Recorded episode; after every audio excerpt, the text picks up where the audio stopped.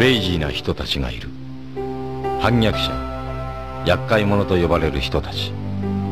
四角い穴に丸い杭を打ち込むように物事をまるで違う目で見る人たち。彼らは規則を嫌う。彼らは現状を肯定しない。彼らの言葉に心を打たれる人がいる。反対する人も称賛する人もけなす人もいる。しかし彼らを無視することは誰にもできない。なぜなら彼らは物事を変えたからだ。彼らは人間を前進させた。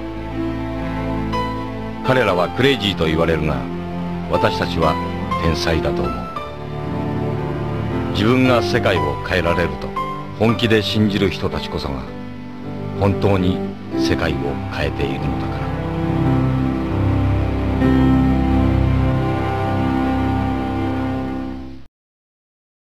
まあ、クレイジーと呼ばれる人々が歴史を作ってきたっていうねそういう CM です。結構好きな CM です。人から笑われても自分の信じる道を突き進むっていうのは本当に難しいことだと思うんだけれどもそういう人たちが変化を作り出すんだっていうことですよね。私たちクリスチャンも聖書によると常に少数派だっていうふうに言われてるわけですよね。で特にこの日本という国ではまあもう延々とその1%の壁っていうふうに言われてるね。あのクリスチャン人口は1%だっていうふうに言われててでも正確な統計って誰にもわからないんですよね。で1%っていうのは一般的にはプロテスタントもカトリックもあるいは例えばキリスト教系の異端の、えー宗派とかも全部ひっくるめてそして自分が自分でクリスチャンだって言ってる人だから例えば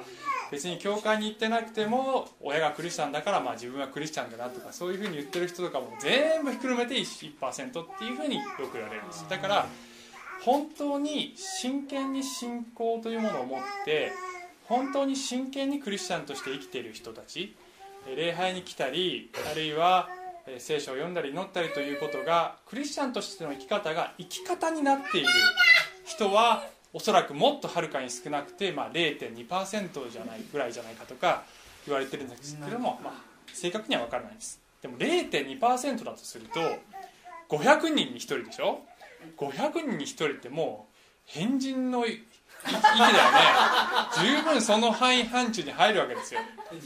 で皆さんがですねあのこの秋晴れの素敵なこの日曜日の朝にわざわざこの礼拝みたいな場所に来てるっていうことはそれは皆さんが変人であることを意味してるんです。この日本において他の人が取らないような行動を今取ってるんですよ皆さんは。であのそういう環境の中で生きながらクリスチャンで生きるっていうことは価値観も生き方も人生観も世界観も行動の芯も世の中の人とはいわゆる信仰を持ってない方々とは全然違うんです。聖書に真剣に従って生き従って生きるってことは全然違うその土台において土台によって生きていくっていうことなんですよ。です。その時にもしかしたら皆さんは生きていく中で他の人たちとのその違いを感じて違和感を感じたりするかもしれない。自分はちょっと違うのかな変なのかなって思うかもしれない。疎外感を感じることもあるかもしれないんですけどもそれでいいんですよ。変人タレです。変人タレ。それが今日の話のポイントなんですけどもうちょっと言うと流されないっていうことこそ真の自由なんだっていうところに、えー結論を持っていきたいと思うんです。流されずに生きるっていうことはそれは大変なことです。しかしそこに真の自由があるっていうことに気づきたいなと思うんです。で今日はノアの箱舟という、まあ、有名な話に入っていくわけですけども、えー創世紀6章というところに入っていくんですが、えーその前に先週まではカインとアベルの話をしたんです。でその前はアダムとエヴァの話をしたんですよね。で聖書を見ると系図がきちんと書いてあって、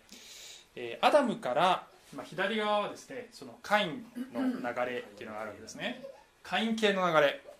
があって、えーもう一つそのカインがアベルという弟を殺した後にセツという子供が生まれたっていうふうにそのセツの流れっていうのがあってこう主に、まあ、左側がこう神様に敵対するその信仰を持たない系譜右側がその信仰の系譜だっていうふうに、まあ、捉えられてるんですよね。でこの先に、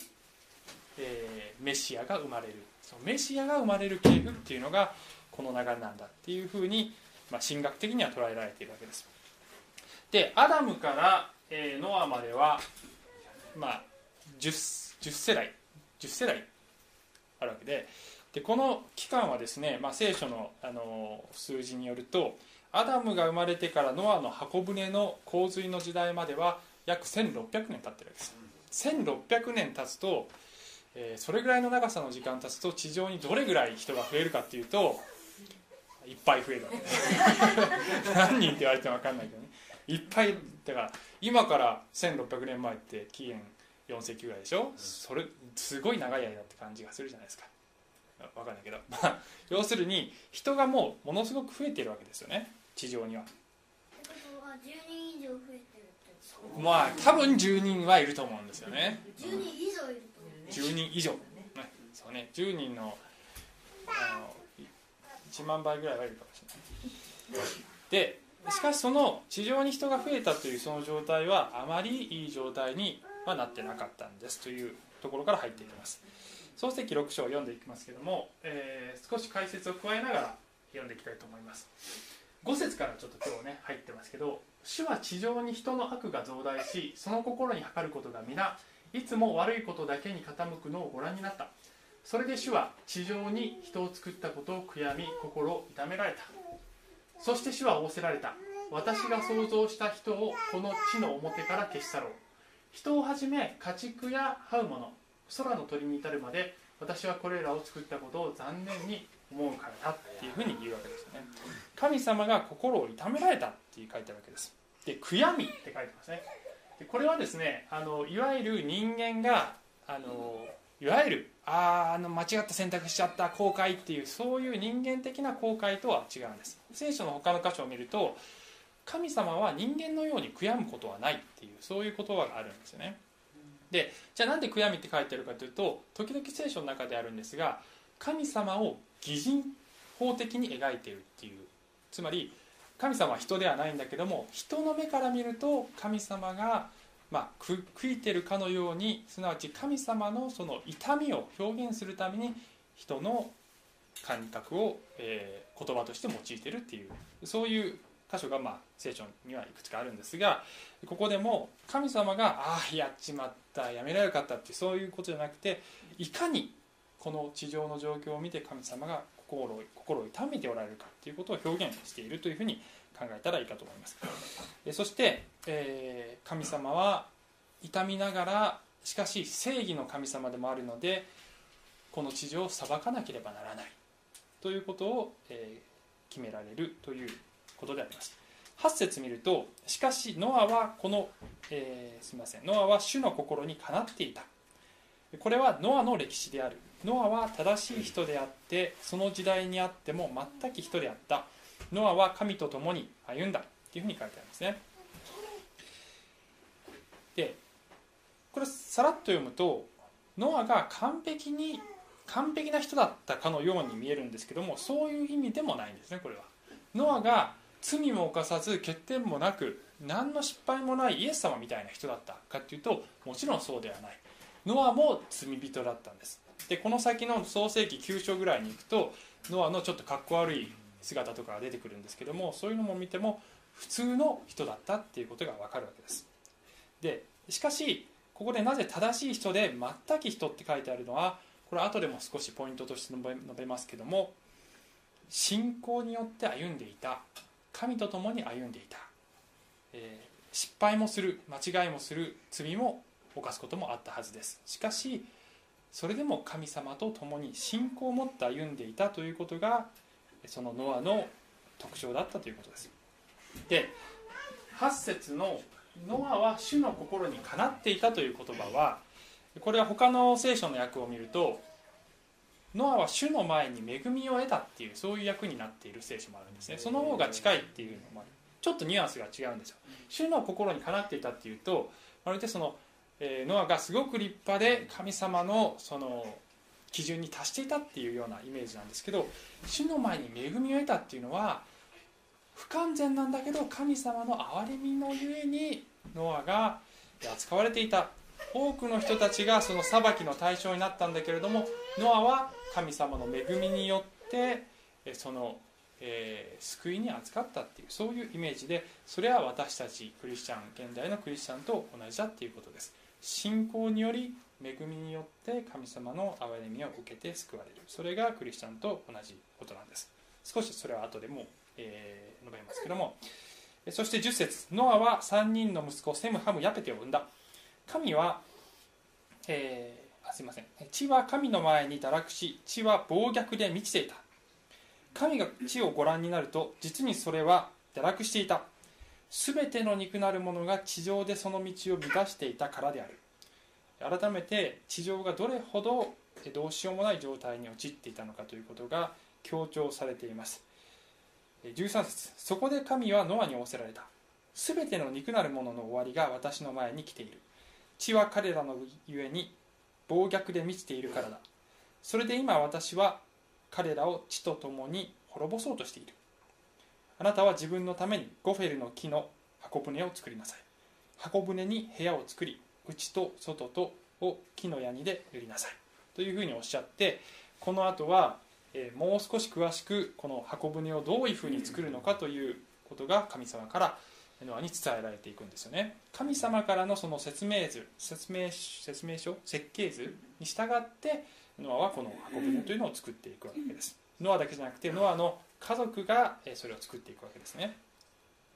でこれを読むと、まあ、この創世記っていうのは後で出てくるモーセという人が書いている書だというふうに、え、聖書で説明してされているんですがモーセの視点から見るとノアは英雄なわけですよね。で私たちもこのノアのストーリーをそこある程度知っていると、まあ、ノアがこの正しい人でそして、えー、まあ、ヒーローだと、あのー、彼が主役なんだっていう視点でこれを読むので、えー、このノアの偏差がわからないわけです。しかし当時のノアの立場は完全に変人。完全に変人クレイジーな人です。だって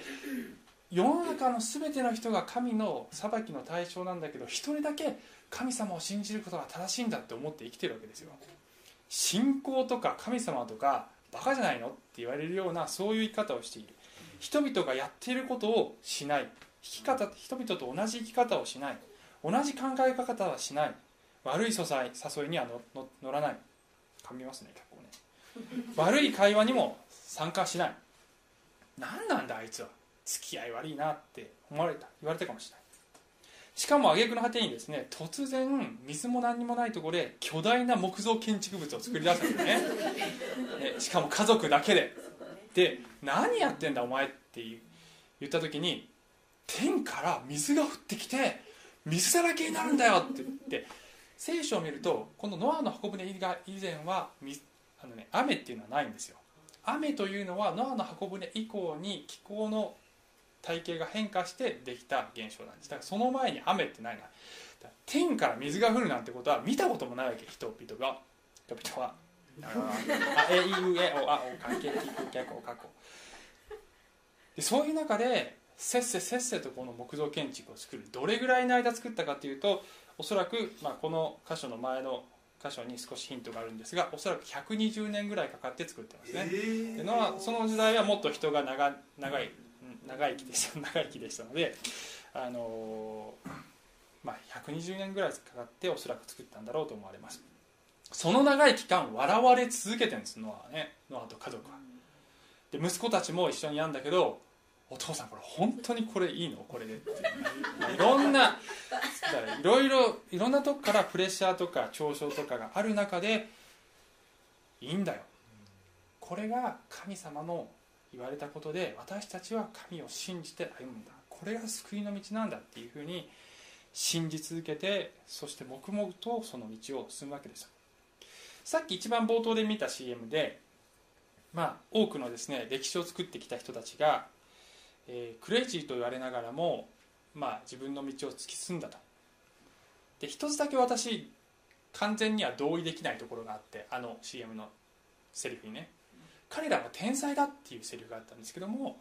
必ずしもそうじゃないんじゃないかなって僕は思うんですよね。例えば、えーアメリカの、えー黒人解放運動をしたドル、えーキング牧師とか、ね、出てましたね。確かにすごいリーダーシップのある頭のいい人だったかもしれないですけどもいわゆる特別な才能を持った天才かどうかはちょっと分かんないなと思ったんです。それ以上に彼はこれは神が私に与えてくれた使命だということを確信して周りからのプレッシャーに耐えながらとにかく前に突き進んだという点で偉大な人物だなと思うんですよね。で歴史を作ってきた人たちは必ずしも天才ではなく自分の使命と確信と信念に忠実に生きた人たちなんじゃないかなと思うんですがこのノアという人もですね、ま、今の私たちの先祖になるわけですけど全員ノアの子孫ですからね私たち。別に特別にすごい天才的な人だったかどうかはちょっと分かんそこは何も書いてないんで分かんないんですけど別にそうではなかったんじゃないかなと思うんですよね。普通の凡人だったかもしれない。だけど何が違ったかというと何が何が彼を特別にしたのかっていうとそれはノアは神と共に歩んだというその一点において彼はこの時代特別な人だったわけですよ。神と共に歩んだということ。でさっきの箇所で、えーそのノアは正しい人であってその時代にあっても全く人であった。って書いてあったのは信仰によって歩んだっていうことなんだっていう話をしたんですけどもそれはヘブル人への手紙新約聖書の方にもそういうふうに書いてあって 信仰によってノアはまだ見ていない事柄について神から警告を受けた時 恐れかし込んでその家族の救いのために箱舟を作りその箱舟によって世の罪を定め信仰による義を相続するものとなりました。って書いてあるんですね。信仰による義なんですよね。行いによる義じゃないんですよ。彼がすごく立派で完璧な人物だったからだから、えーこの救いを得たんじゃない義を得たんじゃない信仰によってというところがポイントなんです。で私たちももう一回繰り返すと信仰によって義とされる。その原則はこのノアの時代から今のこの現代に至るまでその原則は変わらないっていうことを新約聖書では説明されているんです。信仰によってただ神様の恵み憐れみによって救われるんだっていうふうに、え言うわけですよね。で先ほども申し上げたようにそういうふうに歩む時にいろんなプレッシャーとか周りからの目とかが気になるわけですよね。でハワイのニューホープチャーチという大きな教会を、えー創設したウェイン・コデイロ先生っていう先生がいて、まあ、1ヶ月ぐらい前に彼のセミナーに行ってきたんですけどあの時々インターネットでも彼のメッセージを私見たりするんですけどね。彼がある時こういうメッセージをしてたんですけどね。すごく心に残ったんです。イエス様に対して人々は3種類の反応をしたと。福音書を見ると。ある人々はイエス様を愛した。ある人々はイエス様を憎んだ。ある人々はいぶかしんだ、ね、ちょっと不思議な感じ。あの人は一体何者だろうというふうに思った。怪しんだ。でイエス様に従う私たちも同じ反応を得るんだ。っていうふうに言ったんですよね。その3種類の反応に合うもしイエス様に忠実に歩んでいくなら同じような反応が世の中から返ってくる。好かれたり、えーあるいは憎まれたり敬遠されたりあるいはちょっと変人だよねっていう対応があるかもしれない。でねそのウェイン先生がこう言ったんですね。それでいいんです。慣れてくださいって言ったんですね。慣れてください。それそそれは変えられないんです。それでいいんです。嫌われることがある。当然のことなんですっていうふうに言ったんです。さっきのまたその動画の話になりますけど彼らは称賛されたり人々から反対されたりした。だけど誰も彼らを無視することはできなかったっていうセリフだったんですよね。私たちもクリスチャンであるということで称賛されることもあればあるいは嫌われることもあれば変だなって思われることもある。だけど私たちは誰からも無視されるようなものではないし無視されないような生き方をしていかなければいけないんだと思います。いろんな反応の中でしかし私たちは私はクリスチャンなんだ。私たちは誰が何と言おうと神に従って神を愛して生きるんだっていうそういう生き方ができたらいいんじゃないかなと思うんですね。で今日の話のポイントはまあ流れに逆らえることが真の自由なんだ。そこに自由があるんだっていうことがポイントだっていう話を最初したんですけども少しここから私のその体験談をですね ちょっと話したいと思うと思うんですけどね。大学4年生の時就職活動しました。大体ね20社か30社ぐらい受けましたね。でこれ多分少ない方だと思います。多い人はもう100社近くこうあちこち回る人もいますけど私はまあ少し少ない方だったと思いますね。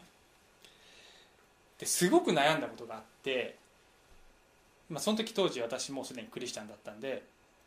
まあ、面接がですねどの会社も1次面接2次面接大体3次面接ぐらいある。時にはその3次面接の後に最終面接があることもあるんですけども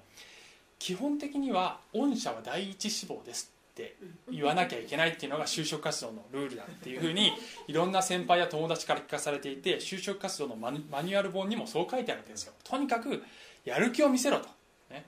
御社第一志望ですで当然会社は内定を上げる生徒には来てほしいわけで逃げられたくないわけ。だから第一志望だって言ってくれてる生徒に内定を上げたいわけですよね。で、まあ、受けた会社が30社ぐらいあって30社のうち第一志望って何社あるんだろうね。1社でしょ？だから全部に第一志望ですって言ったら29回嘘ついてることになるわけですよ。で最初はですね別に気にしてなかった、まあ、そういうもんだっていうふうに割り切ってたわけですよね。しかしだんだんとこう心にチクチクとそれ嘘だよねっていうこう声がねチクチク聞こえてくんだよね。でそういう声が聞こえる時時々あると思うんです、ね、両親の声かもしれないし精霊の声かもしれない。神様が語っておられる。そういう声が聞こえた時にいかに世の中をうまく渡っていけばいいかというそのコツをお教えしましょう。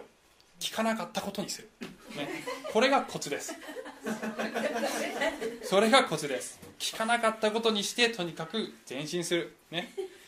ところがだんだんとですね無視できなくなってくるわけですよ、ね、痛くなってくるわけ。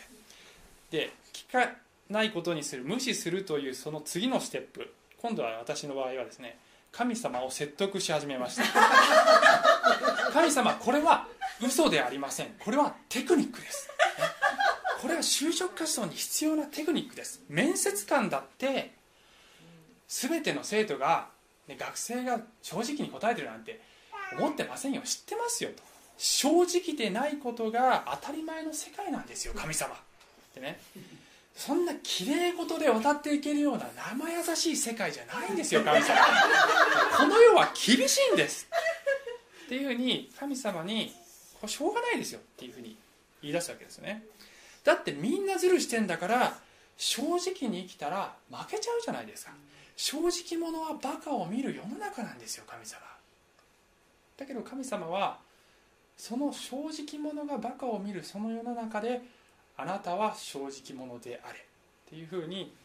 言ってくるわけですよね。で悩むわけです。悩むんだよな。だってそんなこと言ったって現実はっていうふうに思うわけですよね。で悩みながらこうも考えるわけですね。考えすぎかなと。誰もこんなことで悩んでないよ。こうやって悩むこと自体ねもうこうこう考えすぎだよ。とにかくこういうことさらっと流せばいいんだっていうふうに自分を言い聞かせてみたりいろいろあげくんあがくんですけども結局まあやっぱり悩み続けちゃうんですよね。なぜかというと面接で大学時代何やってましたかって聞かれるんですよ。で私クリスチャンのサークルやってた。だからまあ、それはそれ自体は別に恥ずかしいことじゃないんで、まあ、クリスチャンのサークルやってました。講演会とか企画してました。で私はクリスチャンなんです。私は、まあ、正直に生きることをモットーとしています、ね、だから司会社に入っても人から信頼できるような仕事をしたいと思います。みたいなことを言いながら言いながらじゃあ、えー、この会社はあの第一志望ですか？って聞かれるとはい。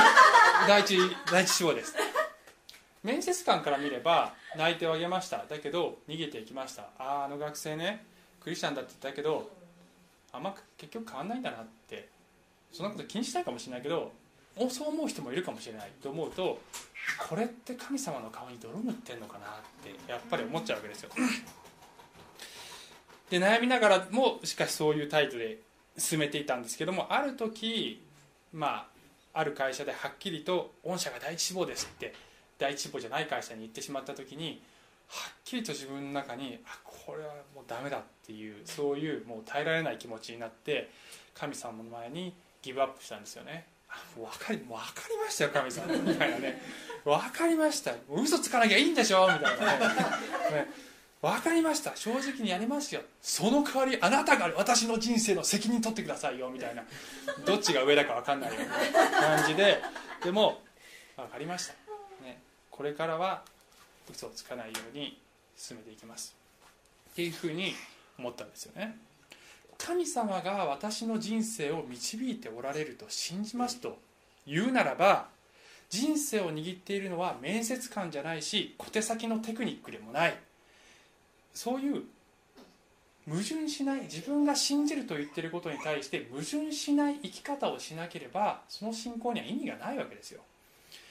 矛盾しない行動を自分がとっているかどうかを確認するっていうのはそれは一つの自分にとって大切なチェックかなっていうふうに思うんですよね。で、えー、そういうふうに決めたらですねその後の就職活動は不思議なことに第一志望ですかって聞かれなくなったんですよ。ほとんど。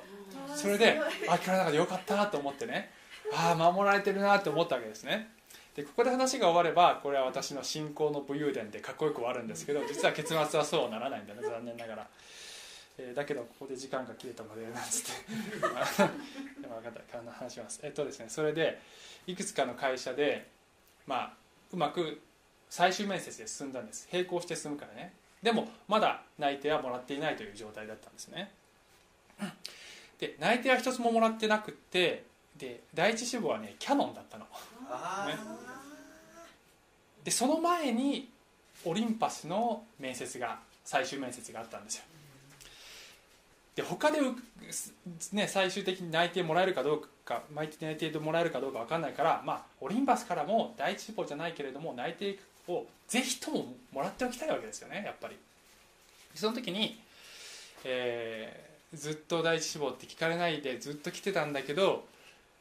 こう忘れた頃にねテストが来るんだよね。そう。ね。その運命の瞬間がやってくるわけです。最後にあもうこれいけるなっていうこの面接受かったなって思った瞬間にところで第一志望ですかって聞かれるわけですね。でその時にこれはでも第一志望って答えなきゃいけないよな。そうじゃないとこれダメだよな。だけどどうしようと思ってはい。い。いいえ大体はい第一志望ですって言っちゃったんだよね。空気に飲まれちゃったのその空気に。でなぜ飲まれるかっていうと結局は人を恐れてるんですよね。人を恐れてる。神を恐れていればそうはならないんだけどその空気に飲まれて「はい」って言っちゃったんです。でその後でものすごく落ち込んでああ神様に従い通すことができなかった。っていうふうにものすごく落ち込みました。ペテロの気持ちが分かる。ペテロもイエス様あなたのために命も捨てますみたいな。だけどあの刑を受けてる人とあなたも仲間だよねって言われてる時に「知らない知らない知らない」って言っちゃうのこれ、ね、流されちゃうっていうねその人を恐れてると空気に飲まれてしまうっていうことが、まあ、あったわけですよね。で私はそういう意味で、えー、本当に信仰をその時には貫き通すことができなかった失敗をしてしまったわけです。正直者がバカを見る世の中でこれはですね就職活動のことだけじゃないわけですよね。で私は皆さんが例えば、まあ、就職活動するような年代じゃないかもしれないけど でも仮にしたとしても就職活動でこうしなきゃいけないですよっていうことを言いたいわけじゃないんです。あの人によって神様が強く示すポイントっていうのは違いますのであのある特定のケースを持ってこうこうじゃないといけないよっていう話をしてるんじゃなくてポイントは真剣にクリスチャンとして神様に従って歩もうとするときに人が悩まないところで悩むこともあるっていうことなんですよね。だけどそれは必要な悩みなんですよ。そういうクリスチャンの姿はもしかすると世の中から見ればなんでそんなところで悩むのかと。クリスチャンになるって本当に不自由だねって、ね、宗教って面倒くさいねって。すごく束縛されてるねって。見えるかもしれないんです。しかし流れに流されてしまうことが本当に自由なのかどうかっていうことを考えなきゃいけない。流れに流されるってことは流れに逆らう自由がないってことなんですよ。流されるしかないわけだから。流されることもできるんだけどそこで逆らう勇気を持つっていうことこそが本当の勇気なわけです。で私はまあそれを貫き通すことができなかったこともありそして私たちみんな失敗もするし罪も犯すし神様を否んでしまうこととか間違った選択をしてしまうことが誰にでもあるんじゃないかと思います。でもその時にそれでも神様がイエス・キリストの十字架によって私を救ってくださった。だから悔い改めてまた一歩前進しよう。信仰によってもう一度歩み出そう。っていうふうに何度でも立ち上がって前に進むっていう。そういう生き方。信仰に基づいて信仰を土台にして歩むという生き方をする時にそれが真に think different 他とは違う歩み方になるんじゃないかと思うんですよね。ですから変人って思われることか、まあ、変人って言われないかもしれないけど変わってるって思われることもあるかもしれないです。しかしそれでいいんだ。誠実に忠実に神様に従って歩んでいこう。そんな風に歩んでいきたいなって思うんですけど皆さんはいかがでしょうか。最後に、え、ローマ人への手紙12章の2節を読みます。あなた方はこの世にあすみませんこれじゃないあ。まあ、失敗もありますね人生にはね。あなた方はこの世に習ってはなりません。むしろむしろ心を新たにして自分を変えていただき何が神の御心であるか何が良いことで神に喜ばれまた完全なことであるかをわきまえるようになりなさい。お祈りします。愛する天のお父様本当にこの世には大きな大きな、えー、神様の御心とは逆行するような流れがあって私たちは簡単にそれに流されてしまうこともできるそういう環境の中で生きているわけですけどもどうぞ神様私たちが本当に神の御心は何かということを考えながらそれが仮に周りの多くの人とは違う考え方であったとしても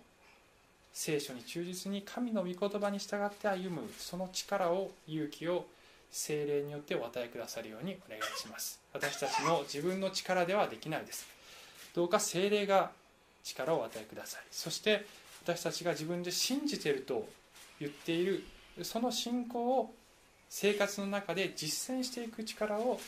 どうか精霊がお与えくださるように矛盾しない生き方をすることができますように助けてください。イエス様のお名前によってお祈りします。アーメン。